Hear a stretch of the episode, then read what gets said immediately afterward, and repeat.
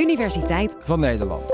Heb jij je wel eens afgevraagd waarom je niet uit elkaar valt? Of waarom je niet als een geest door een muur heen kan lopen? Nou, dat heeft alles te maken met natuurkundige krachten. Die dingen zie je niet, maar ze bepalen alles om je heen. Hoe de planeten om de zon draaien, hoe hoog ik, ik kan springen, hoe stevig de gebouwen in elkaar zitten. Alles wat je kan bedenken heeft met krachten te maken. Het zijn de spelregels van de natuur. Jarenlang dachten we dat er maar vier natuurkrachten waren. De zwaartekracht is de bekendste, maar nu staat de hele natuurkundige wereld op zijn kop. Want er is er waarschijnlijk nog één. Een oeroude, onontdekte kracht, die mogelijk een grote rol speelde bij het ontstaan van het heelal. Van alles eigenlijk, ook van ons. Een natuurkracht waar we altijd overheen keken. Tot nu. Het beroemdste natuurkundige lab ter wereld, CERN, heeft een aanwijzing voor een nieuwe natuurkracht ontdekt. Dat er nog een vijfde natuurkracht bestaat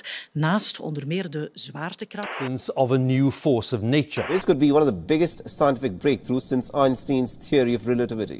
Mogelijk dus een van de grootste doorbraken sinds Einsteins relativiteitstheorie. Even voor de duidelijkheid, dit is Nobelprijsmateriaal. Wetenschappers wereldwijd hopen die nieuwe natuurkracht als eerste te ontdekken. Zo ook Jacco de Vries, natuurkundige aan de Universiteit Maastricht. Jacco onderzoekt eindeloos en op allerlei manieren minuscule deeltjes. Dan hoop je natuurlijk dat je iets gaat ontdekken met je experiment, wat, uh, wat wereldbrekend uh, nieuws gaat zijn. Wereldschokkend nieuws gaat zijn. Zo'n nieuwe natuurkracht, een nieuwe spelregel. Wat is dat precies? Nou, een natuurkundige kracht is heel belangrijk omdat de natuurkundige krachten eigenlijk beschrijven hoe alles om ons heen met elkaar wisselwerkt.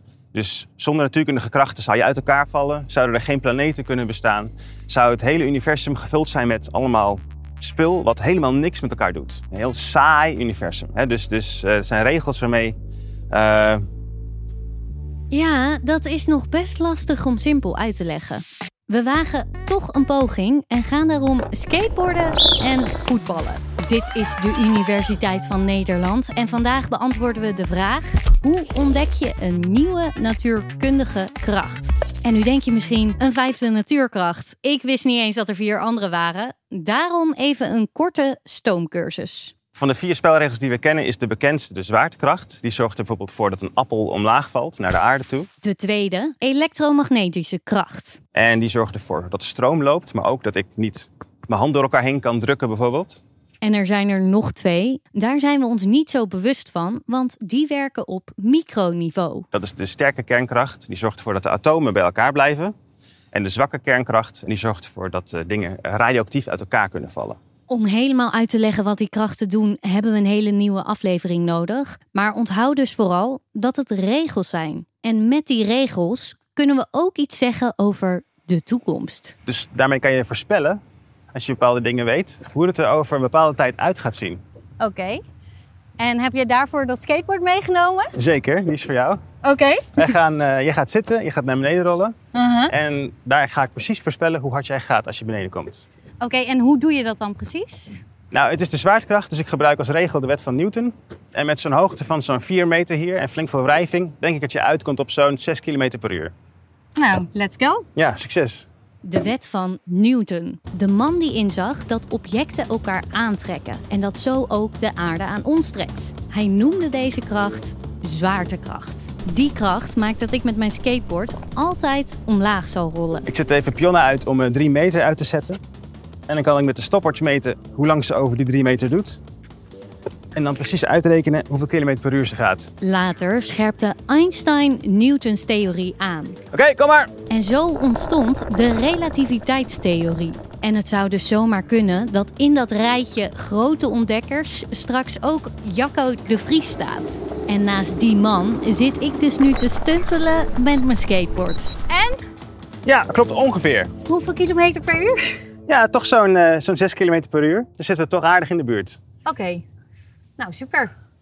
Point proven. Hè? Point proven, juist. En die natuurkundige regels gelden als het gaat over skateboards en gebouwen. Dat kunnen we ook zien. Maar die regels gelden dus ook op dat microniveau. Die allerkleinste schaal. En dat kunnen wij niet zien. Maar Jacco wel. Hij onderzoekt die kleine deeltjes waar wij en alles om ons heen uit zijn opgebouwd. Wij bestaan zelf bestaan we uit eh, cellen en die bestaan uit moleculen en atomen. En subatomair heb je dan ook weer deeltjes.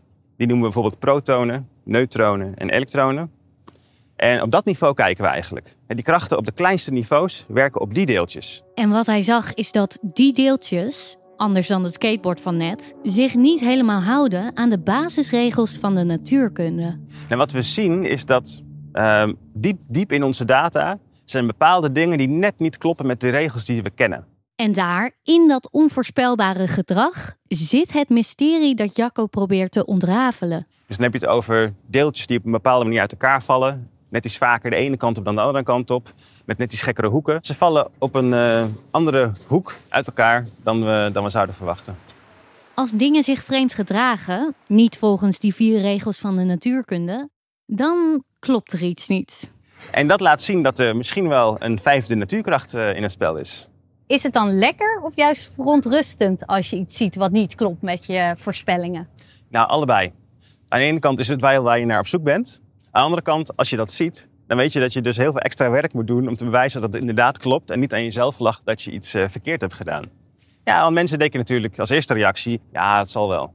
Dus dan moet je echt stevig in je schoenen staan om daar, eh, of zeker van jezelf zijn, om dat eh, door te zetten. Een foutje in een berekening of een wereldschokkende wetenschappelijke ontdekking is nogal een verschil. Deze kracht is moeilijk te bewijzen. Omdat die vijfde spelregel heel subtiel is. Als het relevant was in het alledaagse leven, hadden we het al lang gezien natuurlijk.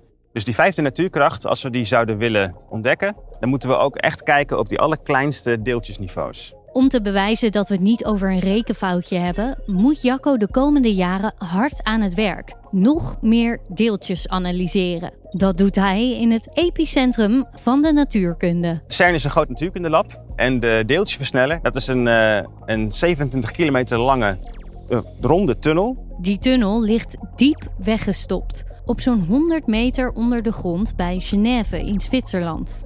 We gaan onder de grond met een lift met een oogscan, zodat je weet dat jij het bent, want anders is het allemaal gevaarlijk. Oké, klinkt als iets uit een James Bond film.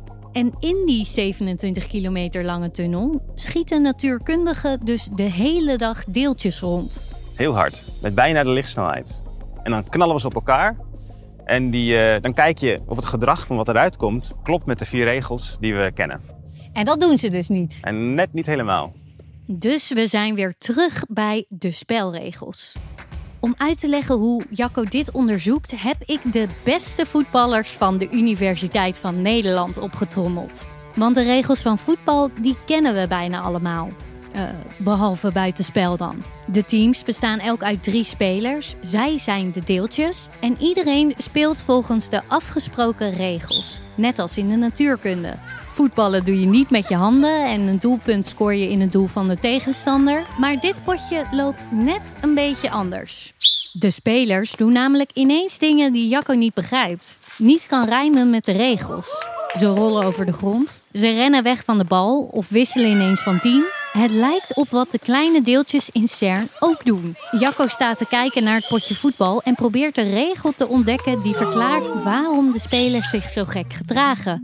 En dat is dus precies wat hij ook doet in CERN. Oké, terug naar het verhaal. Terug naar CERN. Daar wil Jacco voor eens en voor altijd bewijzen dat die vijfde natuurkracht er is. En dan? Nou, dan hebben we hopelijk eh, kunnen we opschrijven wat die nieuwe spelregel van de natuur is. En wa- wat hebben we daar uiteindelijk aan? Wat heb ik daar aan bijvoorbeeld? Nou, in het alledaags leven vrij weinig. Maar dan kunnen we wel veel beter begrijpen wat er nou precies gebeurd is bij die oerknal. Wacht even, de oerknal? Waar komt die ineens vandaan? Nou, als we alle spelregels van de natuur heel erg goed begrijpen, dat zijn de regels waar alles in het hele universum zich aan moet houden. Dus dan kunnen we kijken wat het allemaal gebeurd is bij de oerknal, kunnen we dat een stuk beter begrijpen. En wellicht ook een beetje kijken naar de toekomst. Dus net als dat die spelregels een voorspellende waarde hebben, weet je nog dat Jacco kon voorspellen hoe hard ik zou gaan op een skateboard? Kun je met diezelfde regels ook terug in de tijd? Je kan ook terugspellen, of ja, terugspoelen. Net zoals we met het skateboard-experiment terug kunnen rekenen aan de hand van de snelheid, hoe hoog die op de heuvel begonnen is. Nou, als je die regel dan hebt gevonden en je hebt hem opgeschreven, dan kan je ook weer terugrekenen aan hoe het universum er dan precies uitgezien moet hebben vlak na de oerknal. Want hoe het universum er toen uitzag en hoe de oerknal is ontstaan, ja, dat weten we nog niet precies. Die vier regels die we kennen, die voorspellen niet hoe je vanaf de oerknal komt tot alle zonnen en, en, en de aarde zoals dit universum er vandaag de dag uitziet. Dus die vier regels die voorspellen dat er helemaal geen aarde of zonnen zouden zijn vandaag de dag, maar dat het universum gevuld is met straling. En dat klopt natuurlijk helemaal niet. Dus er is ergens iets wat we niet begrijpen en we hopen met zo'n extra spelregel dat dan wel te kunnen begrijpen vanaf de oerknal. En als we daar alle natuurkrachten helemaal begrijpen, dan kunnen we veel beter snappen hoe van de oerknal uiteindelijk de zon en de aarde en het hele universum eh, bestaat zoals hij vandaag de dag is. En misschien helpt het ook een beetje om vooruit te kijken in de toekomst. Ja, net zoals we bij dat skateboard een beetje konden voorspellen hoe hard hij beneden ging. Het is een puzzelstukje in waar het universum helemaal heen gaat. Denk aan of het heelal oneindig doorgaat of eindig is en allemaal samen crunched in een zwart gat. Maar ja, uh, voordat we dat allemaal weten, moeten we dus wel eerst achterhalen wat die vijfde natuurkracht is. Wanneer denk je dat deze kracht wordt ontdekt? Dat is heel moeilijk om te zeggen. Het hangt heel erg af van of het experiment lukt uh, en hoe de natuur zijn dobbelstenen gooit naar ons toe. Uh, maar ik hoop uh, over een jaar of vijf. Mooi. Jacco, laten we afspreken dat we elkaar over vijf jaar weer zien bij de Nobelprijzen. Dan kom ik op mijn skateboard. Jij bedankt voor het kijken of luisteren. Tot de volgende!